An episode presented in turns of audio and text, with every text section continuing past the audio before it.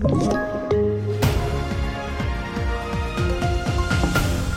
Det här är TV4-nyheterna. Efter jordbävningarna i Turkiet och Syrien har nu turkiska myndigheter börjat leta syndabockar.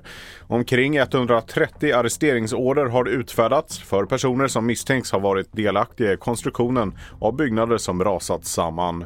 Trots att landet på pappret har byggnormer som ska minska skadorna rasade tusentals hus och hittills har över 28 000 människor bekräftats döda. Den norska storspionen Arne Treholt har avlidit. Han dog i sitt hem i Rysslands huvudstad Moskva, 80 år gammal, rapporterar Aftenposten. Treholt hade en chefsposition inom Norges utrikesdepartement när han 1984 greps på Oslos flygplats.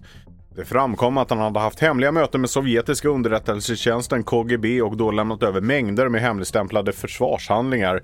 Han dömdes till 20 års fängelse men benådades 1993.